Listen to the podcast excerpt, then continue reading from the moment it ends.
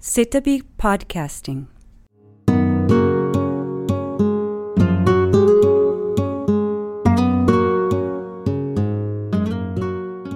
えー皆さんこんにちは。世田谷美術館の石崎です、えー今回のセタビポッドキャスティングは開催中の展覧会青山二郎の目に関連して白洲信也さんのインタビューをお届けいたします。この展覧会は青山二郎という一人の目利きを通して彼が愛した数多くの陶磁器や青山二郎自身の想定の仕事などを紹介する展覧会です、えー白洲さんは今回の展覧会では企画者としてご参加いただいた方ですけれども青山二郎と交流のあった白洲雅子さんと小林秀夫さんのお孫さんとしても有名な方です。現在は出版物や展覧会の企画を通して日本の文化の普及に努めていらっしゃいます。今回はその白洲さんにお話を伺ってみたいと思います。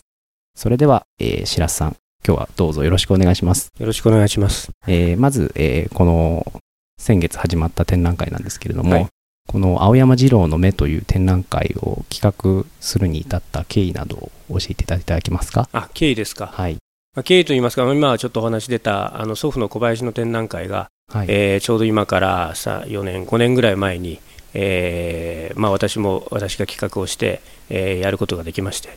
でその頃から、まあ、いろいろな方々と、おなんとなくこう小林の展覧会の後は、青山さんやりたいねと、やりたいねということが、まあ、実現したという形が今度の展覧会なんですが、まあ、やりたいねということの中で、青山二郎さんって方っていうのは、ま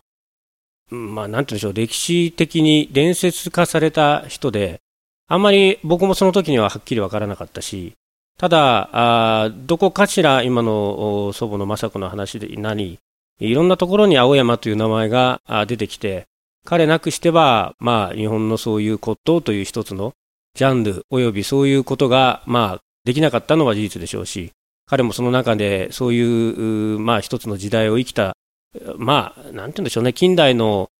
一人の重要なポジションにいた人だとは思ってたんです。ただそれを、まあ、一つの、まあ、伝説っていうことではなくて、えー青山っていうのはどういう人かということが、少しでもわかるように伝えていきたいということとか、まあ、青山さんの奥さんで、あの、一昨年亡くなられた青山和子さんって方がいらしたんですけど、やはりまあ、もうそろそろもう皆さんご高齢になっちゃうので、早くそういう方々がご存命のうちに、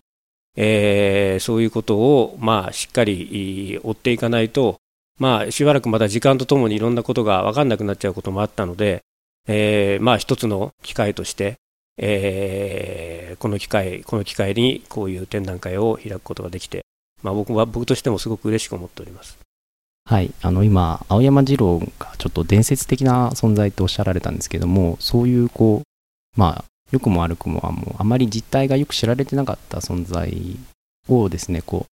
今回の展覧会場では実際にこう、彼が選んだ作品を、我々も実物を見ることができますよね。そういった点では、あの、我々もこう、その伝説の実態に迫ることができて、あの、とてもいい機会だと思うんですけども、一方でそういう作品を集めたりするのは大変ではなかったですか？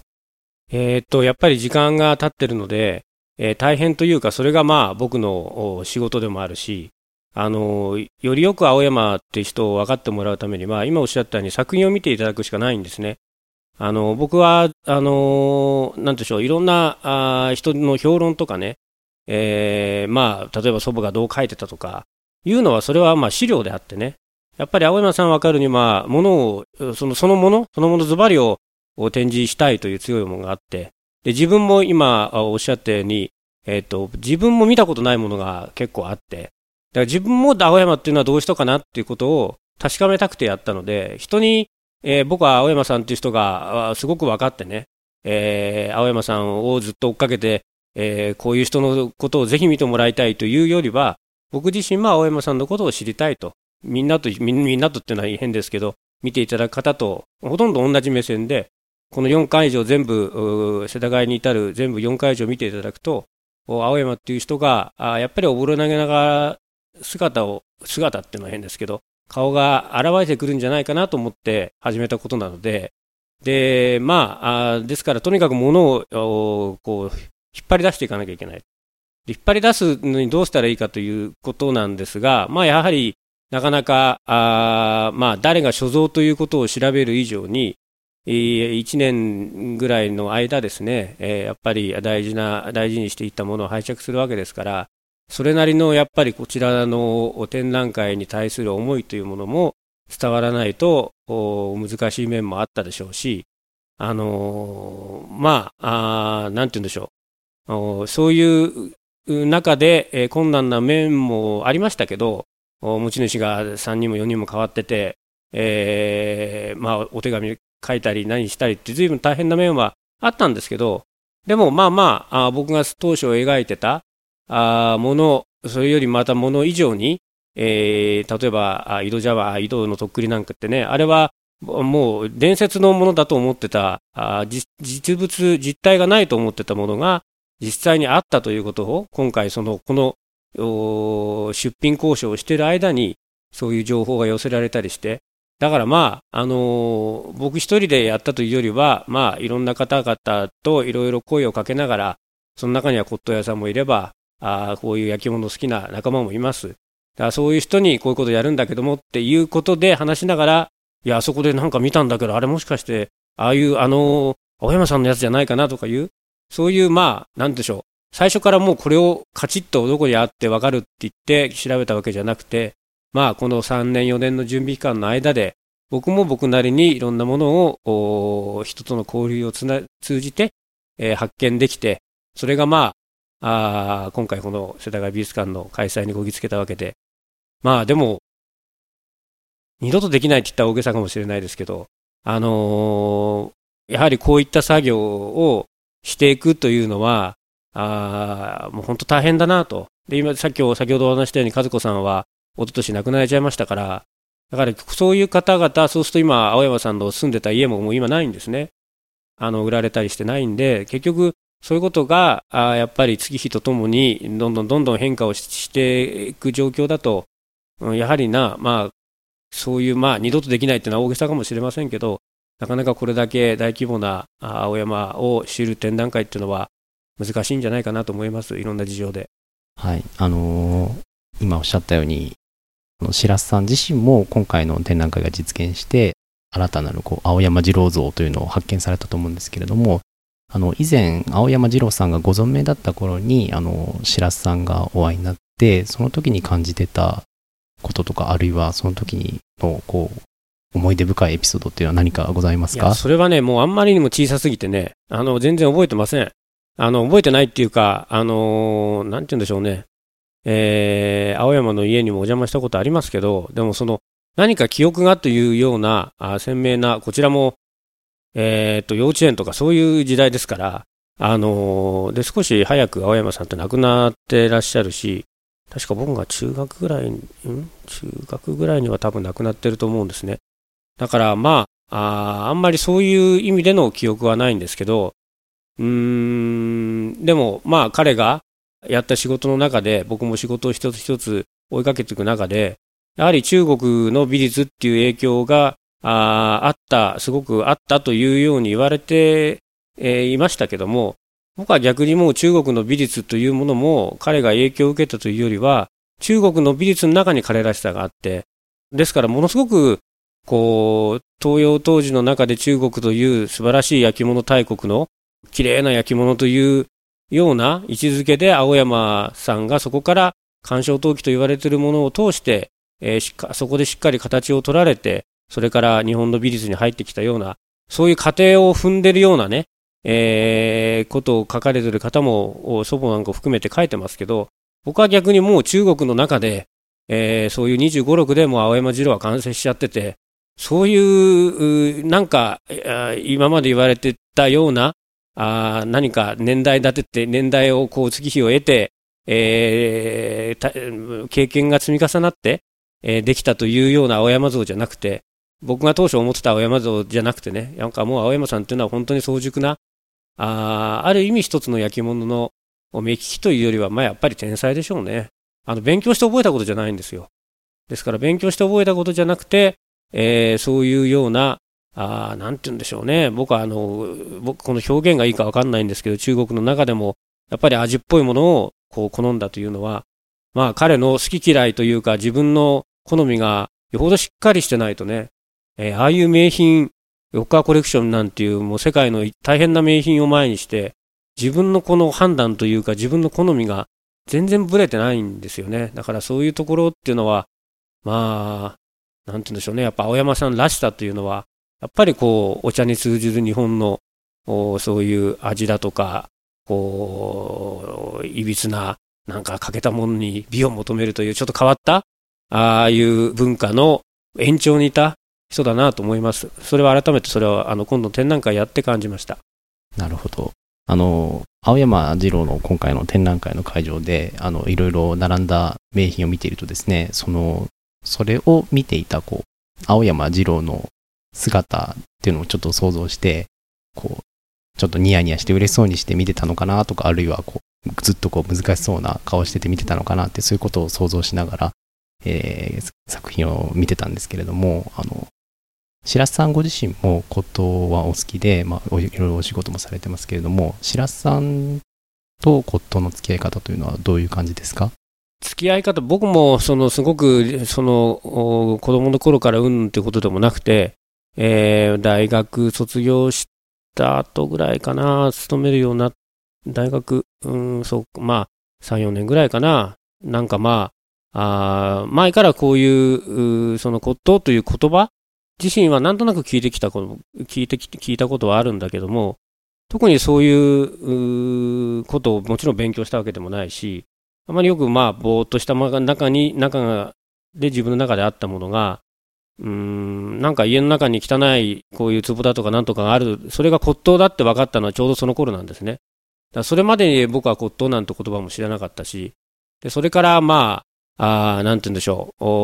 う、昔、祖母なんかにも連れてってもらった、あ骨董や古美術商とかね、そういうのに一人で行くようになって、まあ少しずつですね、まあ、あ買い始めたり、いろんなものを見せてもらって、えー、その都度、いろいろ教えてもらったりしながら、だから、付き合い方っていうか、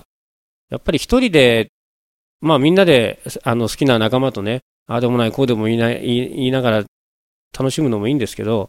ぱり僕は自分一人で、ね、なんて言うんですかね、あの、一緒にこの、よく僕、骨董の中でも特にとっくり杯が好きなんですけど、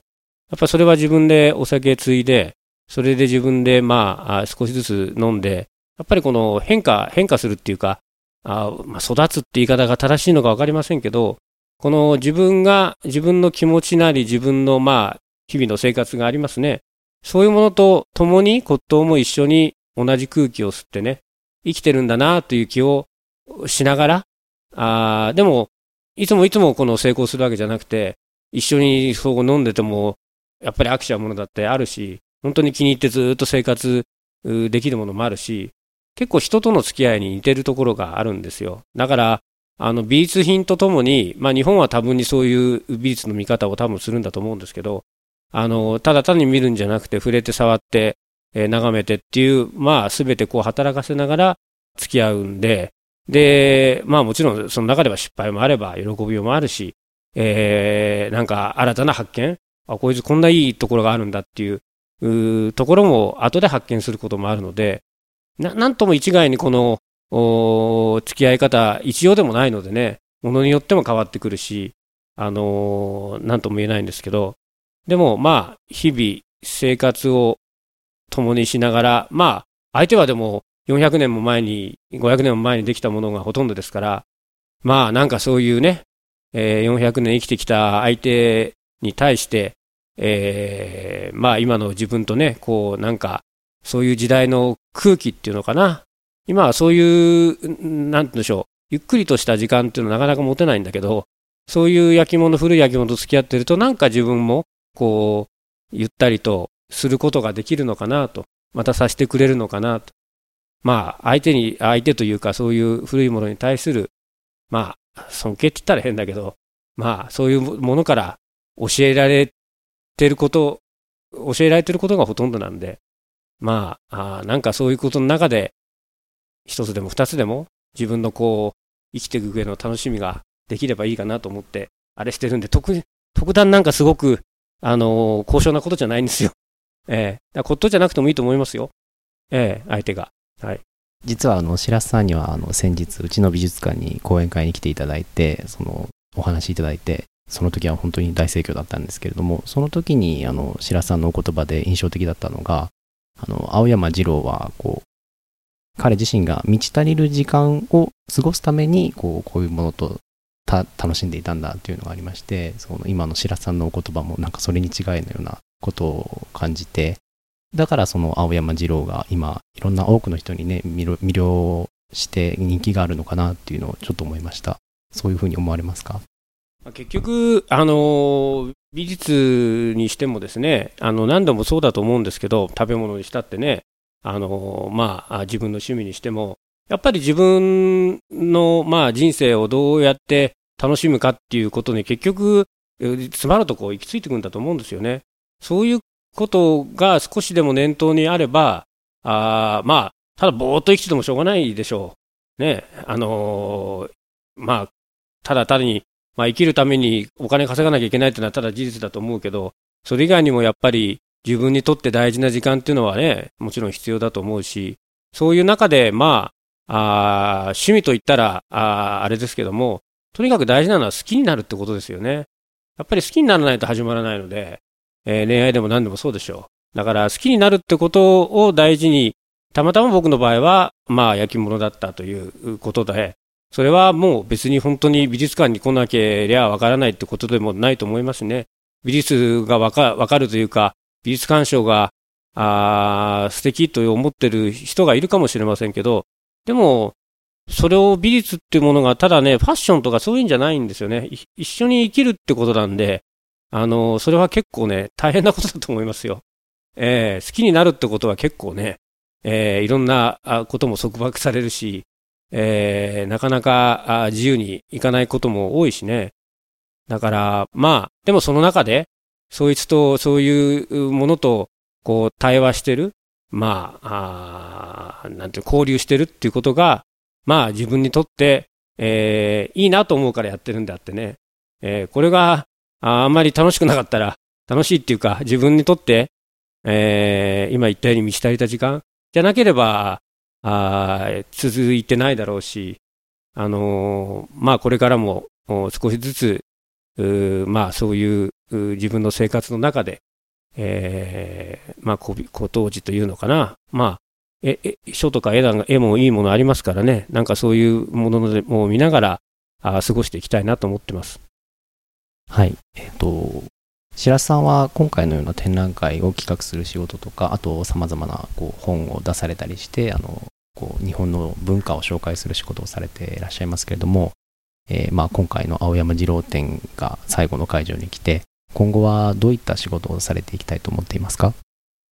先のことはね、あんまり、あのー、わかんないってことはないんですけど、まあ何かまた小林の時が2002年で、今年が今度展覧会2006年に始まって7年に終わって、まあ大体、あの、ワールドカップの年になんかやるねと、この間も誰かに言われたんですけど、まあなんか展覧会の場合は、特に美術の展覧会の場合は、あの準備のする時間が結構大変というか、あの、青山二郎展をやることが目的じゃなくて、やっぱり青山二郎が、あ本当にこう大事にしたものをね、こう、ちゃんと集めてこなかったらね、結局、青山二郎展やっても意味ないと思ってたんで、ずっと。だからやっぱり、あの、東博にあった、ああいう4日コレクションは絶対、あの、必要だったし、それが、まあ、あ実際、出品が最後まで分かんない部分もあったんで、でも4日コレクション出なかったら、僕やってなかったと思うんですよ。だから結局、何かする、もちろんしたいという目的はあるんですけど、やはりちゃんと、こう、成功させるためには、あ自分がまあ、あなんて言うんでしょう。まあ、描いた理想というかね、そういうものを達成するには少し時間が必要なんで、ただまあ展覧会という形が一つのその僕の伝える方法であれば、まあ、あ今言ったようにまた3年後か4年後かに、まあこういう僕焼き物好きなんで、やっぱりそういう美術の展覧会やりたいなと思ってますが、まあ今度の前の小林の展覧会と青山さんの展覧会をまあ少し焼き物にだいぶ偏ってるので、何か違う、日本の美術っていうのは焼き物だけ、何も焼き物だけじゃないのでね、なんか少し違った形で、えー、まあ僕しかできないというかね、僕ならできるようなことを少しずつやっていきたいな。ですからまあ展覧会というのも一つの方法なんですけど、それがあの普通の雑誌とかテレビだとかいうマスコミをこう使うこともあるでしょうし、いろんな、まあ、あなんて言うんでしょう、媒体というか、伝え方った、ここ今喋ってるのもまあ一つのあの伝え方の一つだと思いますけど、何かまあまあそういう今これだけ技術は発達しているんで、えー、何か展覧会という形式にはこだわってませんけど、ただまあやっぱり日本っていうものを、まあ日本の人も含めて、海外の人にも、僕必ず英訳つけてるんですよね。今度のやつにも英訳ついてますけど、やはり、あの、外国の人にね、えー、まあ、見てもらうというか、あの、少しでも手に取って見る材料がね、あまりにも日本のこういう伝統文化を伝えるのに少なすぎるんですよね、材料がね。だから、そういう、まあ、なんか、日本及び、えー、諸外国というのか、あ外に向けても少しこういう日本の日本人がやってることを、まあ、発信というかね、えー、あのー、せめて、あの、興味がある人に、日本ってものはいつまでも富士山と芸者じゃしょうがないでしょう。だから日本っていうものがこういう国なんだと。まあ、焼き物に関してはなかなか外国の人にとっては難しい、お茶の文化なんてなかなか理解するの難しいかもしれないですけど、でもそういうね、えー、ものを、まあ、なんて言うんでしょうね。自分なりのやり方で伝えていきたいなと思いますけど。はい、どうもありがとうございました。はい、どうもこちらこそありがとうございました。白洲信也さんが企画された展覧会、青山二郎の目は、8月19日まで世田谷美術館で開催中です。えー、この機会をどうぞ、えー、ご覧ください。それでは、えー、世田谷美術館よりお伝えしました。次回の世田谷ポッドキャスティングもどうぞお楽しみください。